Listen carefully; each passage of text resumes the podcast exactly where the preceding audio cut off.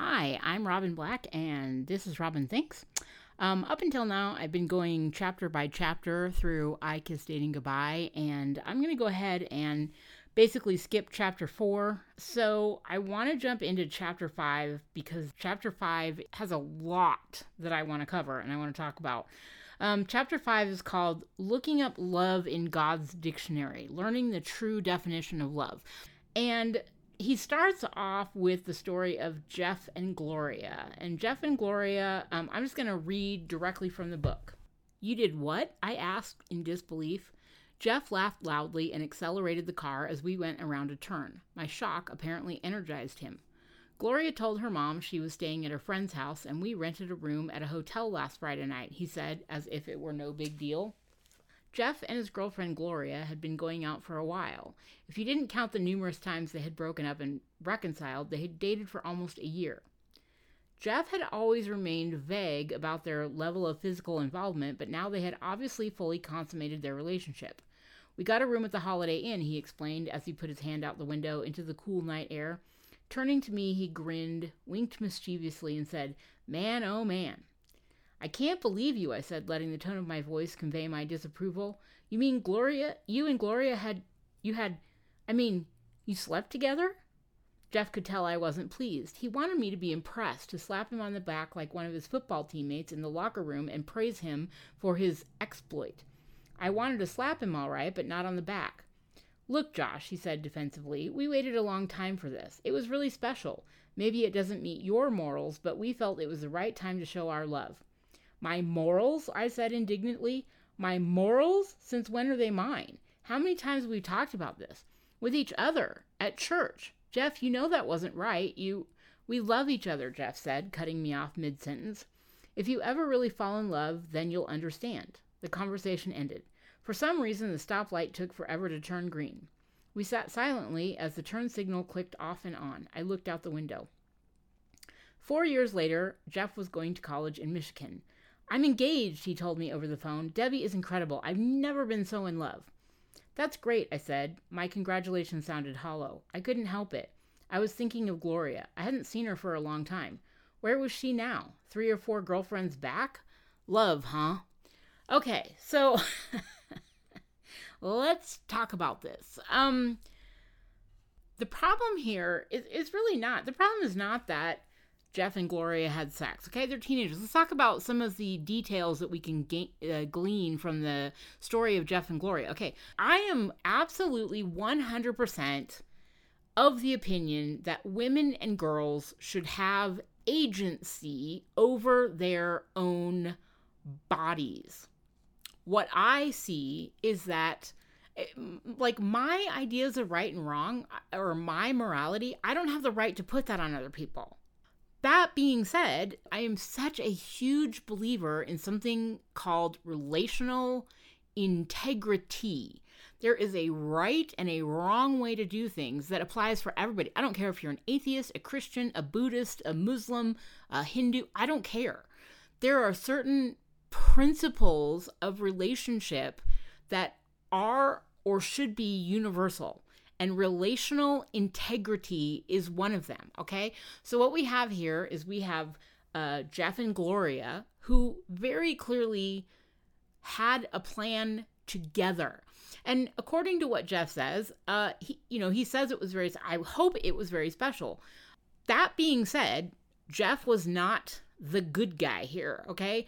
Why? What is the big problem that we have here? Well, there's a couple problems that we have here. Uh, Josh literally says, Jeff had always remained vague about their level of physical involvement. Here's the thing if Joshua Harris was really like the good stand up guy that he wants to pretend that he is, this is not something that he ever should have been talking about in the first place women are not conquests. We are not something that you brag about. So the big problem here is Jeff going to Josh and bragging about his concept.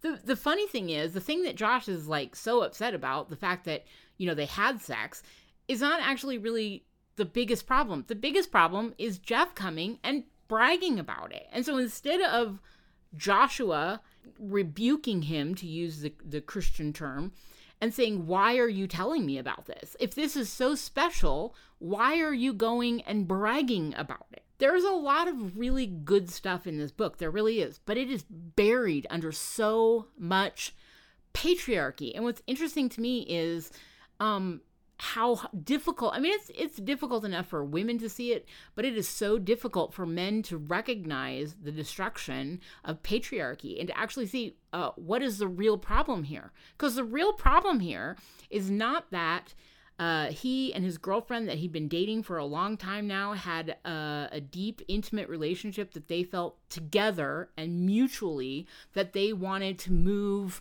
um, into uh, sex that's not actually the problem. The problem is you got Jeff out here bragging about it. That's the problem. Um, so then Josh moves into um, a story of another couple. So uh, once again, I'm going to go back to the book and I'm just going to I'm going to read the story of uh, this is the story of Eric and Leslie. How does Chinese sound? I asked as we pulled out of the driveway. Hey, that's great, Eric replied with his typical enthusiasm. I'd only just met Eric and his wife Leslie, but had already noted Eric's exuberance and excitement about everything, even my restaurant suggestion. That all right with you, honey? he gently asked Leslie, who was sitting in the back seat. Sure, she replied sweetly. Eric and Leslie had stopped by to visit me during a drive through the Northwest. A friend in Colorado had told me about these newlyweds and the book they had written called His Perfect Faithfulness. Their book told the story of how they met and grown to love each other without following the typical pattern of dating. You'd be hard pressed to find two more romantic people. They adored each other, and it showed. Eric rarely took his eyes off Leslie. Sitting in the passenger seat on the way to the restaurant, he slipped his hand behind the seat, and Leslie reached forward and clasped it. Holding hands when one person is sitting in the front seat and the other is in the back? I'd never seen that before. After dinner, while we cracked open our fortune cookies, I had a question. You two can't keep your hands off each other, I began teasingly. Leslie blushed. Was it difficult keeping the physical side of your relationship pure while you were engaged? Eric took Leslie's hands and smiled at her before he answered. Of course, the desire for that was present. It always will be, he said. But no, it wasn't a struggle. Leslie and I decided very early in our relationship that we were going to refrain from physical contact until we were married. Our first kiss was at the altar. My jaw dropped. You didn't kiss until you got married? Nope, Eric said, beaming. The most we did was hold hands, and Josh, we know that kind of standard isn't for every couple. We didn't make that decision to be legalistic, it came from the heart. Everyone, even our parents, told us we should kiss, but we both decided waiting was what we wanted to do. It was a way to show our love, to protect each other before we were married. And then, with a twinkle in his eye, he said, Let me tell you, Josh, that first kiss was the most incredible, beautiful thing in the world. I can't even begin to describe it. Eric and Leslie, Jeff and Gloria, two couples that used the same word, love, to explain what motivated them to act in opposite ways. Were both couples talking about the same thing? For Jeff and Gloria, love justified a night in a hotel room enjoying each other's bodies before marriage.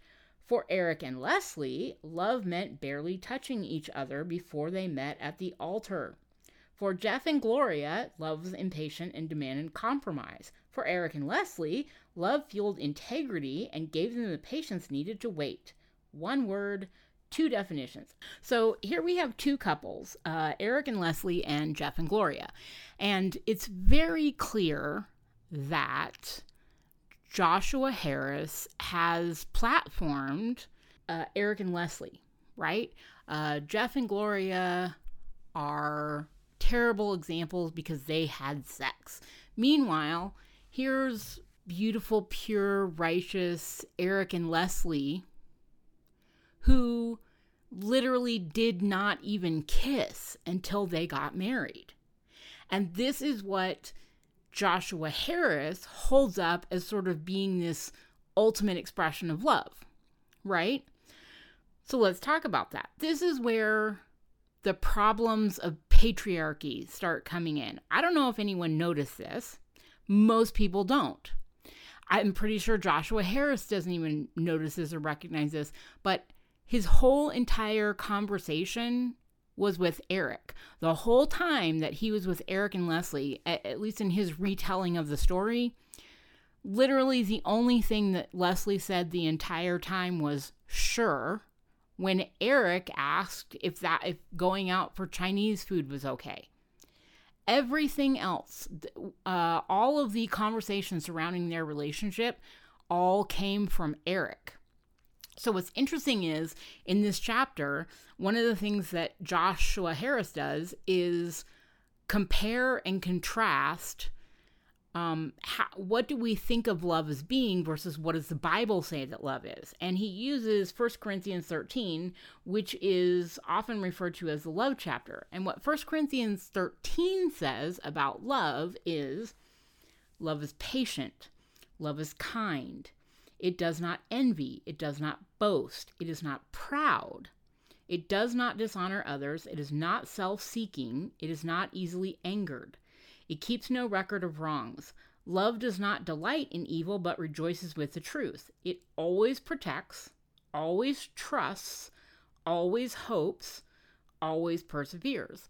Love never fails. Okay, one of the things that the Bible talks about is how man looks on the outward appearance, but God looks on the heart.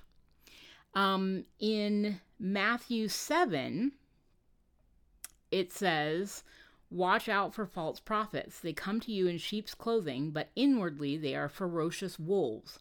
By their fruit you will recognize them. Do people pick grapes from thorn bushes or figs from thistles?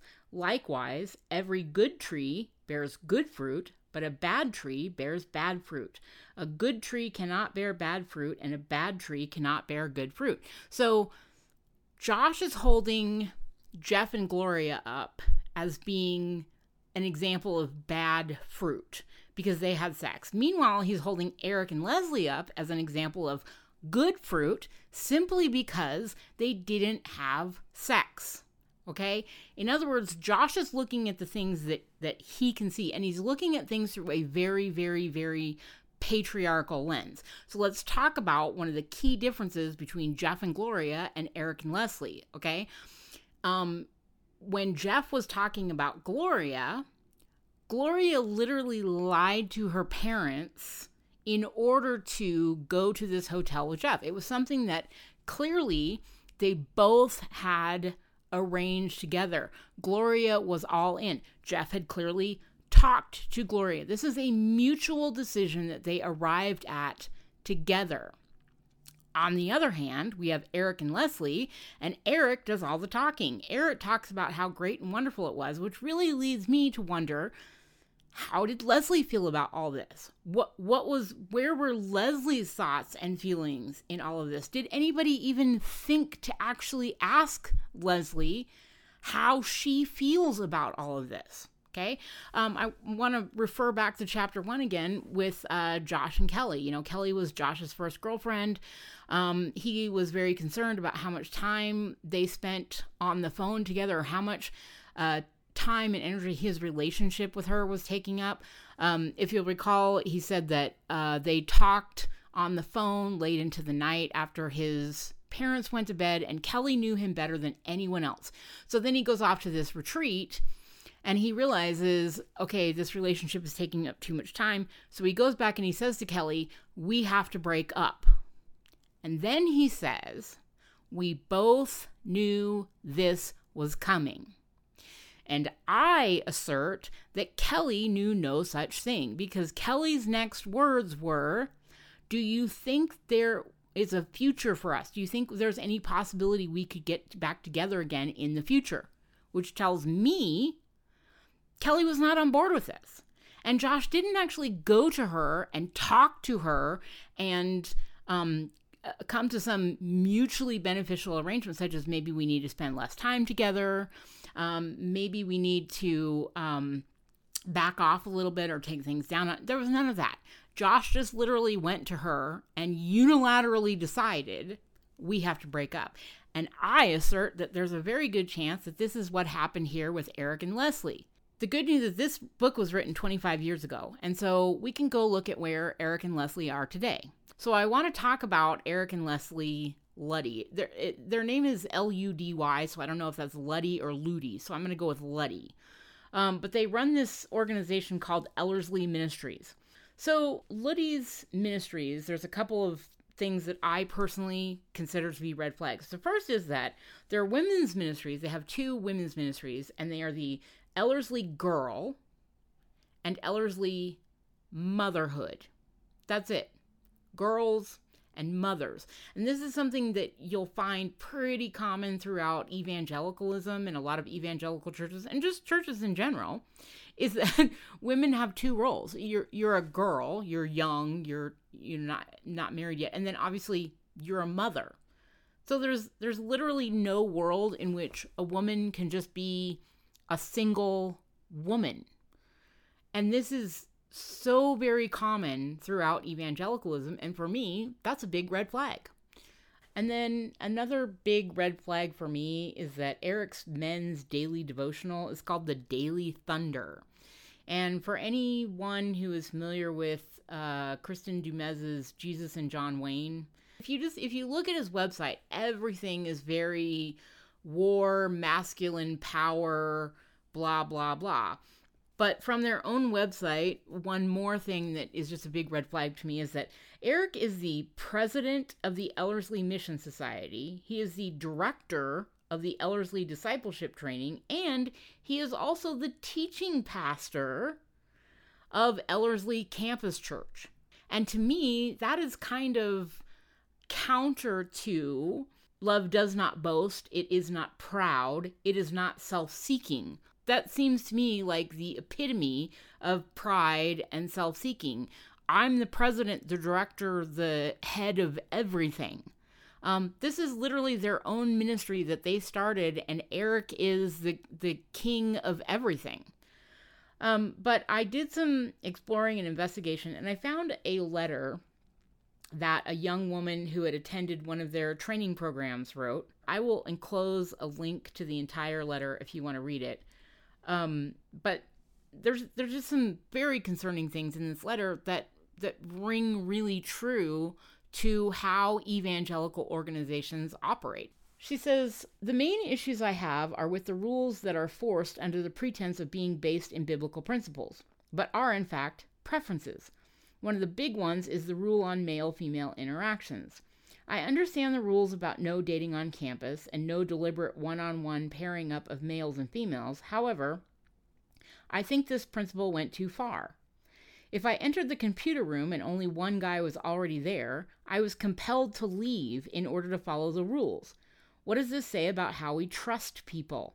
This sets up a whole environment of distrust. When I leave the room, it is if I am saying to the guy, I don't trust you. And when he lets me leave without a word, he is saying, I don't trust you either. Either that, or we're both saying we're following the rules. But what is the purpose of the rule?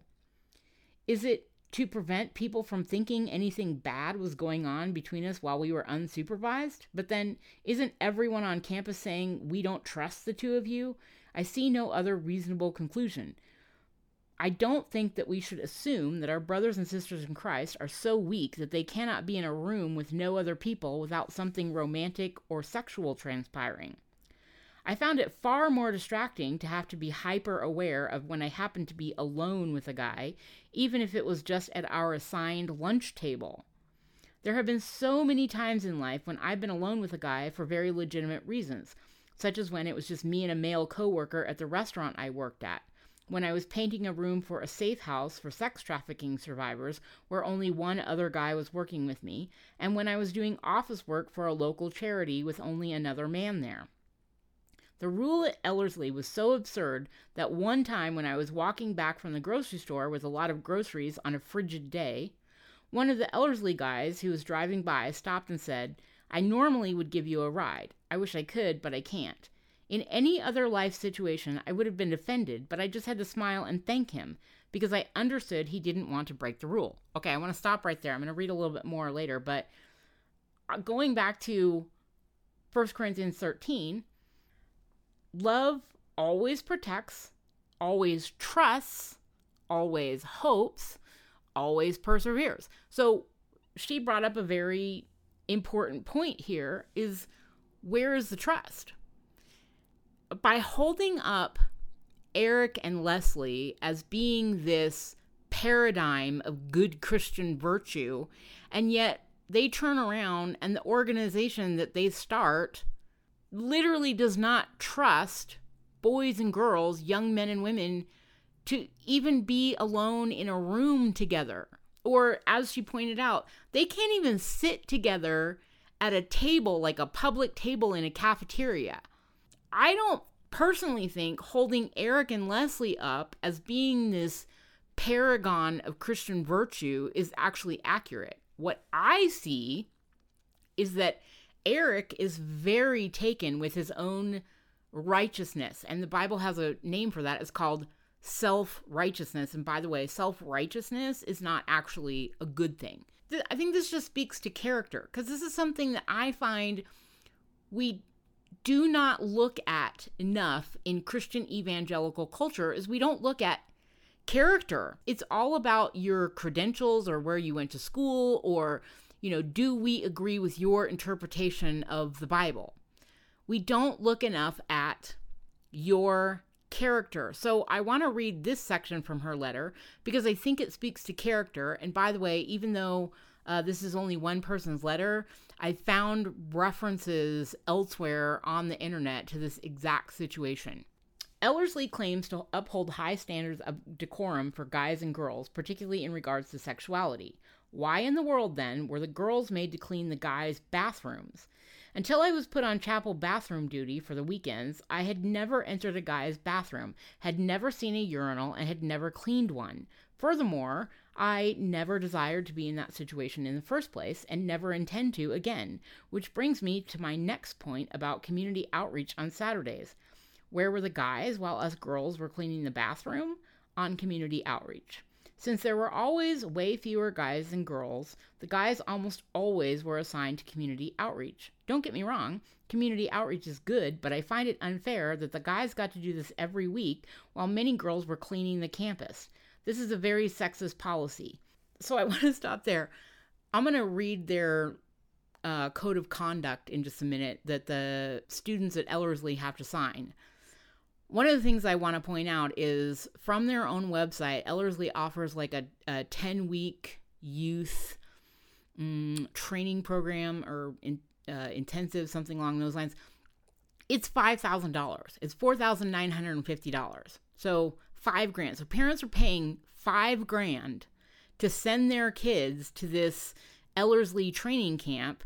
And they're cleaning bathrooms. And here's the thing I don't have an issue with young people actually doing work or labor or cleaning, things like that. Um, I think it's actually good. Obviously, what I strongly object to, and this is very, very, very typical of evangelical culture, is that the girls are staying there cleaning while the boys go out and do community outreach. This is sort of evangelical grooming 101 but I'm going to move on. I'm this this is going to get a little complicated. This is a letter that she's writing essentially to the Luddys. It's like an open letter. What the way I'm taking this is apparently there's um, several leadership couples on this campus and they have a big campus in Colorado Springs. And so apparently the staff is or one of the staff couples is the McConaughey's. So this is what she has to say about that. Also, you required students to clean yours and the McConaughey's home every week. How is it community outreach for students to be helping out at your house with moving things and painting and cleaning at the McConaughey's house? That's not outreach, that's inreach. Unless I missed something important, I thought the com- point of community outreach was to do good things for the community so that they may see Jesus through our love. Forcing students to clean your own house for free hardly has that same effect. If people offered to clean yours or Sandy's house as a gift, that would be one thing, but that's not what was going on here. It is taking advantage of students who have paid money to be there to force them to clean your home. If one of the requirements to attend is that students clean your home, then that should be stated as a condition when students sign up to attend. Speaking of the cleanliness of your house, Leslie has referenced in talks and in one of her books the time when you two stayed with a homeschooling Christian family while in town to give a conference. Leslie complained about the state of messiness the house was in and how the mother was resigned to it, saying that you two would understand when you have kids. Your house is indeed very tidy, and you two hold up your home as a standard of how a Christian family's home should look. But what a lot of people may not know, I didn't realize this until I asked some specific questions, is that you have two girls work at your house, or at least it was two when I attended Ellerslie. Actually, work isn't even the right word since they are not paid fair market wage, but only a stipend as they are interning at Ellerslie. I believe these girls believe they are doing ministry work because that's what you have taught them. However, I do not believe that keeping your home spotless can be counted as ministry. While the girls of Ellerslie were floundering with the lack of female leadership, there were two female Ellerslie leaders taking care of your children and cleaning your house, freeing up Leslie to write more books to help more girls, while the girls on your own campus were neglected. Isn't quality more important than numbers? Also, why would you only have girls clean your home and not men? Do you believe men are above cleaning? Once again, this is a very sexist viewpoint, one that the Bible does not defend. Okay, so so here you have Leslie staying with a family and basically belittling them because their house wasn't clean. Holding herself up as being like the model of good Christian womanhood with her neat and tidy home, only she has people cleaning her home for her. And one of the big reasons that I absolutely believe this is that every mother in America knows how next to impossible it is to keep your house clean when you have children. It just messy houses and kids just go together. The only way that you can actually have a clean house if you have children is if you have a maid or cleaning help. So she's literally using these girls and young women that are coming theoretically to a ministry training program to clean her own house, to be her housekeepers and nannies, and that's their work as interns. Um, and here, this is from the Ellerslie handbook. This is like the code of conduct that students have to sign before they attend these trainings. And I think that also gives credibility to what this young woman is writing about. Number one, engaging with enthusiasm in the daily activities and labors of the school. Number three, I'm going to skip over, I'm just going to talk about the ones that actually apply to this. Deliberately choosing to forego the normal comforts and worldly accoutrements of life for a season in order to focus on the formation of Christian character.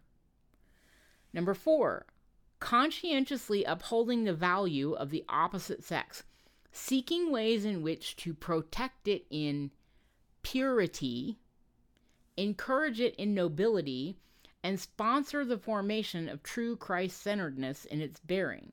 This seems a little contradictory because what's really the point here when you literally do not allow boys and girls to be in the same room together? Number five, diligently laboring to be timely in arrival at school events, consistent in attendance, and dutiful in performing all required assignments and jobs. Six, respectfully treating the Ellerslie staff and student population with deference, favor, and humble submission, honoring everyone present as if they were, in fact, more important and of greater value than oneself choosing to be small, overlooked, even unappreciated if necessary, in order that God might construct a true servant leader out of such willing clay. Okay, this is so ridiculous. There's so much subtext here, and it completely supports what this girl was writing.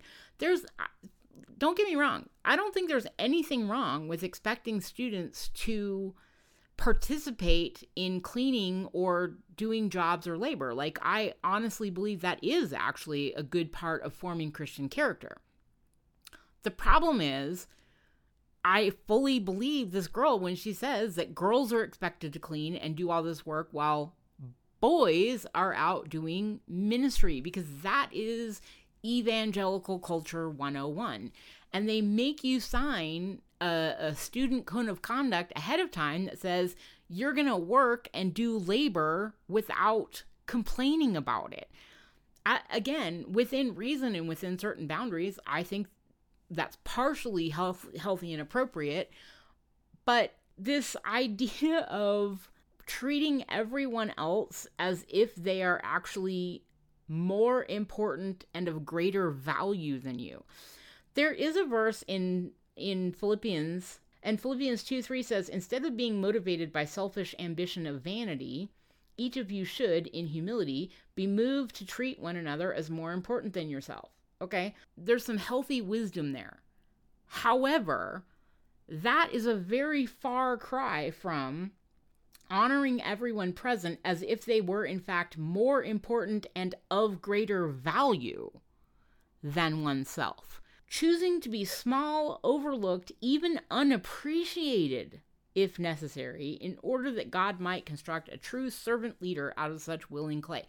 That is the language that is setting young people up for oppression it is saying, I can do whatever I want to you, and you have to bow in submission to me. Everything in that just contradicts 1 Corinthians 13, which is the picture of love, which says, Love is patient, love is kind, it does not envy, it does not boast, it is not proud, it does not dishonor others, it is not self seeking. Everything about this comes across as being extremely self-seeking on the on the part of the Luddys and their staff.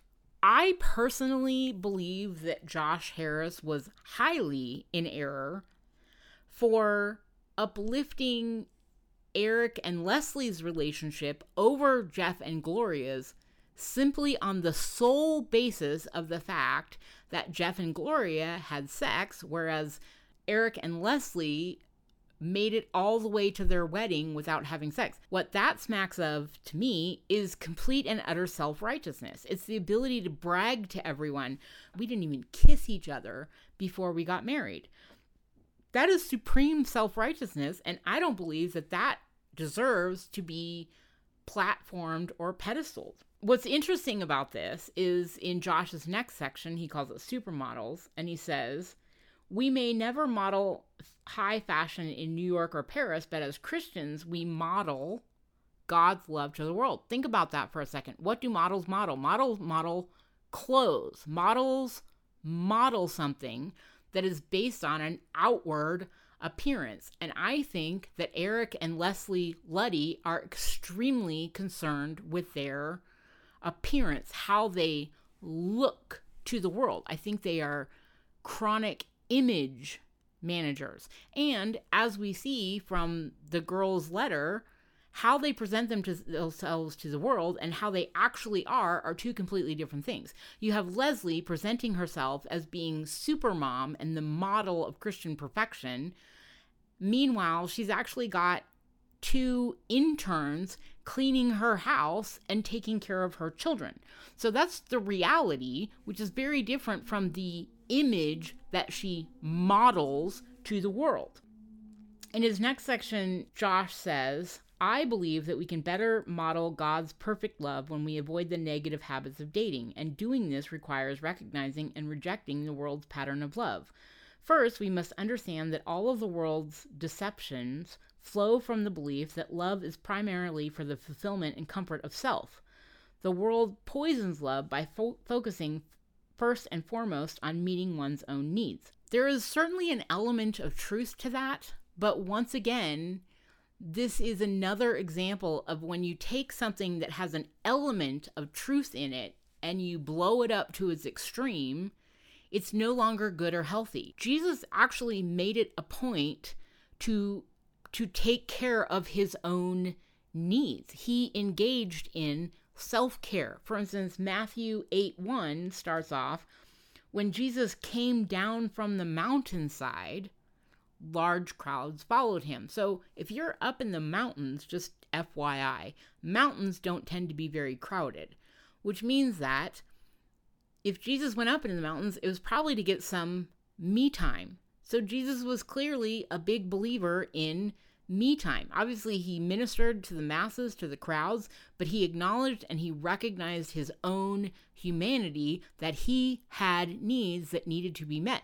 Jesus could very easily be considered the first person to pioneer the idea of put on your own oxygen mask first. Obviously, oxygen masks weren't a thing at the time, but this is something that Jesus very clearly modeled. In fact, later on in the chapter in Matthew 8, um, verse 18 goes on to say, When Jesus saw the crowd around him, he gave orders to cross to the other side of the lake. Okay? He didn't need to go to the other side of the lake because there were other people on the other side of the lake. He went across the lake because he needed some downtime. So it says, Suddenly a furious storm came up on the lake so that the waves swept over the boat, but Jesus was sleeping. Jesus was taking downtime. He went out into the middle of the lake so that he could get some rest. Okay, so then Josh goes on to say, the world tells us that love is beyond our control. This thinking has found its way into our language. We describe the beginning of a passionate relationship as falling in love, or people say we're madly in love with each other. You've more than likely heard people say these things, and perhaps you've even said them yourself. Why do we feel compelled to compare love to a pit or a mental disorder? What do these statements reveal about our attitudes toward love? I think part of the reason we make these somewhat overstated analogies is because they remove personal responsibility. We think of love as something beyond our control and thus excuse ourselves from having to behave responsibly. In extreme cases, people have blamed love for immorality, murder, rape, and many other sins. Okay, so maybe you and I haven't done these things, but perhaps you've lied to parents or friends because of a relationship. Maybe you've pushed your partner too far physically. But if love is out of our control, we can't possibly be held responsible. Yes, we know we behaved rashly. Yes, we know we might have hurt others in the process, but we couldn't help it. We were in love. Okay, so he's kind of on the money here about a couple things. We absolutely have a tendency to blame love, quote unquote, for all kinds of ways in which we hurt other people. Uh, but once again, if we go back to the biblical definition of love, which is love is patient, love is kind, it does not envy, it does not boast, it is not proud, it does not dishonor others. It is not self seeking. It is not easily angered. It keeps no record of wrongs. Love does not delight in evil, but rejoices with the truth. It always protects, always trusts, always hopes, always perseveres. Okay, that prevent that presents a very, very different image from what we see in mainstream media, in culture, and even from the evangelical church itself. What I see so much of when I look at the evangelical churches. I see a lot of pride. I see a lot of arrogance. I see a lot of boasting. A lot of we baptized 57 people last week. Uh, we thousand people got saved. Thousand people came to Jesus. Like, why are your numbers so important? Are numbers really about God, or are those about you? Are those about you tooting your own horn? Because from what I read, that is completely antithetical to what the Bible tells us love is supposed to be. Um, and from what I read, everything that we do is supposed to be out of love. So even though love is not self seeking, that doesn't mean that love doesn't take care of itself.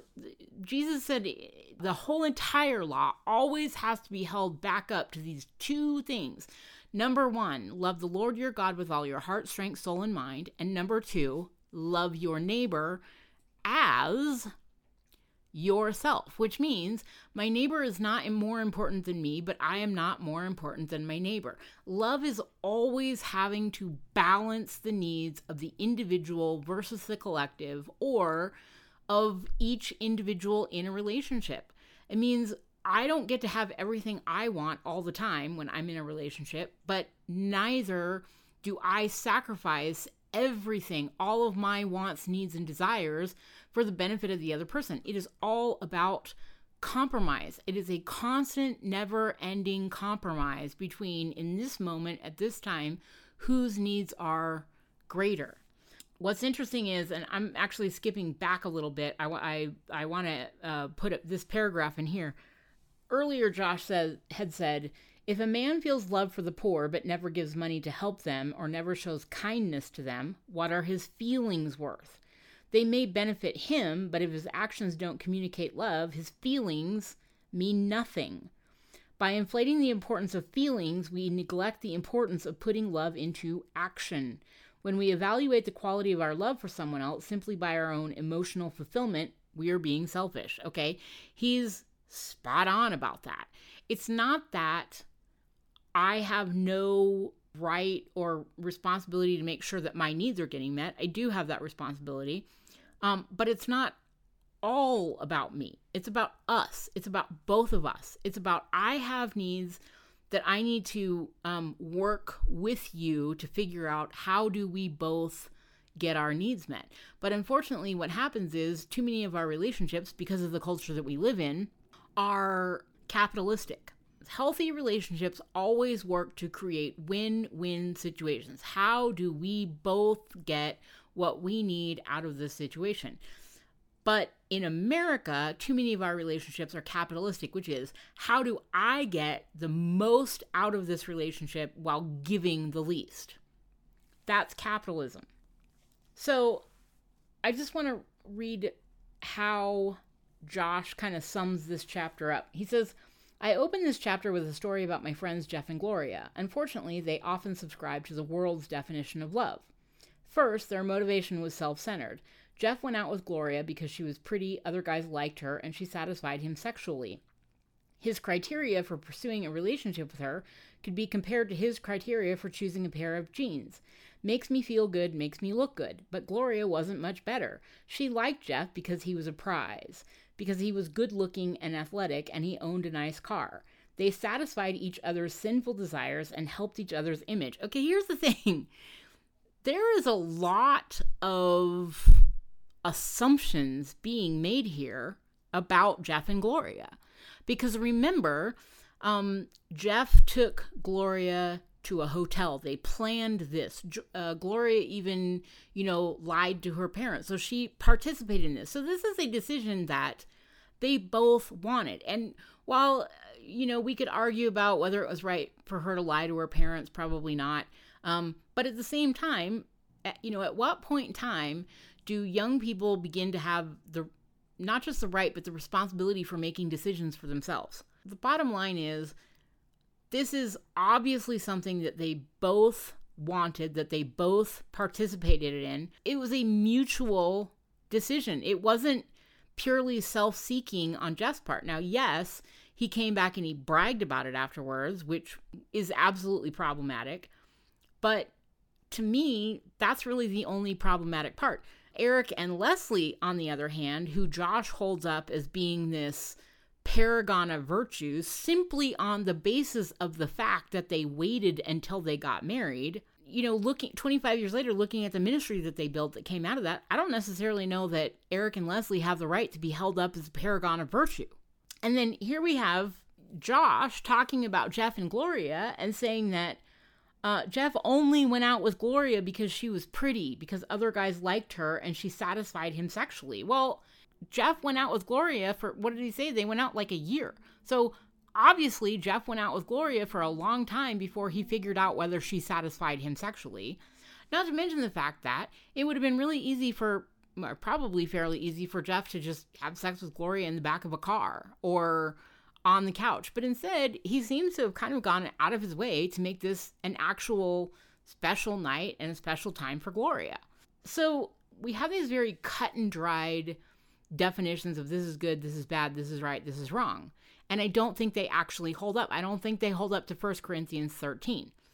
Because up until afterwards, when Jeff bragged about Gloria, it seems like Jeff was actually working hard to include Gloria or let Gloria make her own decisions, to treating Gloria like an adult woman who has agency and can make her own decisions. Then we have Eric over here that does all the talking for Leslie and clearly is not actually making Leslie make any, uh, make any decisions. If we remember back in chapter one, Josh was dating Kelly, and he goes on a retreat and he decides that they need to break up, and he says, We both knew this was coming. So he implies that somehow that was a mutual decision. Yet, because Kelly says, Do you think we could have a future together? I don't think Kelly knew it was coming, and I don't think it was a mutual decision. You have Josh unilaterally making a decision for both of them. I don't think that holds up to the or the definition of love as evidenced by 1 Corinthians 13. I personally do not feel that when a man unilaterally makes a decision for both of you, um, it seems to me that that is extremely self serving.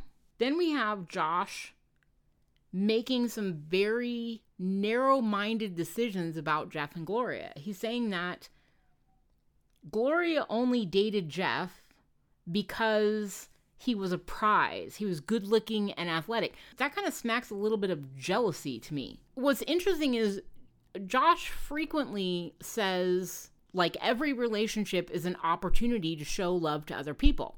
So when Jeff comes and tells Josh, hey, Gloria and I slept together.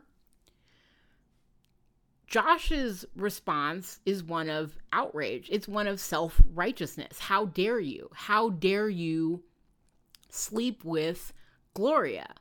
And yet, here we have him writing that the only reason Jeff went out with Gloria is because she was pretty and the other guys liked her. And the only reason that Gloria went out with Jeff is because he was a prize, he was good looking and athletic.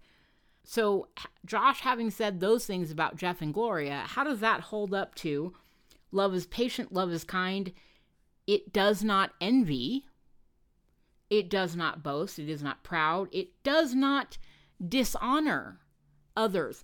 Do you think that Josh is honoring Jeff and Gloria or their decision? Like, I'm sure the names are changed.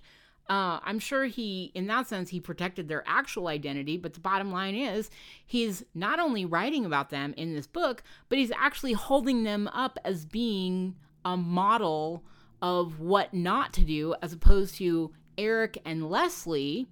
The only thing Eric and Leslie did is they waited until they got married to have sex that's not automatically a a self-sacrificial action.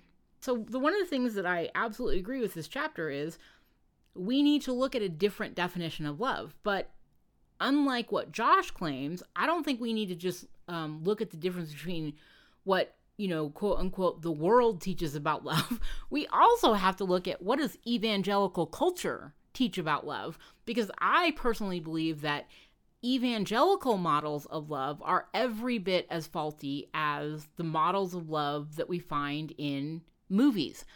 I think the problem is we have two sort of primary sources of information that the majority of us look to, which is either religion or culture, like pop culture, and I think they're both equally faulty. I don't personally believe that evangelical culture presents a true representation of what biblical love actually looks like. I'm going to stop there for now. Um, if this podcast has helped you at all, if you find anything in value, please, please, please share. Um, if you listen to this podcast on iTunes or on Spotify, if you could follow the podcast, it helps a lot. It helps so much. I'm really trying to uh, grow my audience. This is a brand new podcast. I'm going to leave links on the show notes. If you want to follow me on Twitter, follow me on Instagram, or visit my website, um, I'll leave links for all of that. But this is a, a brand new um, thing that I'm trying to start. So any help you could give me in spreading it or um, boosting it in any way is so deeply appreciated. I think there are millions of hurting people, and I have a really strong passion for trying to help them, but I have to get the word out. So if you could help in that, that would be so awesome. Thank you so much, and um, I'll talk to you again next week.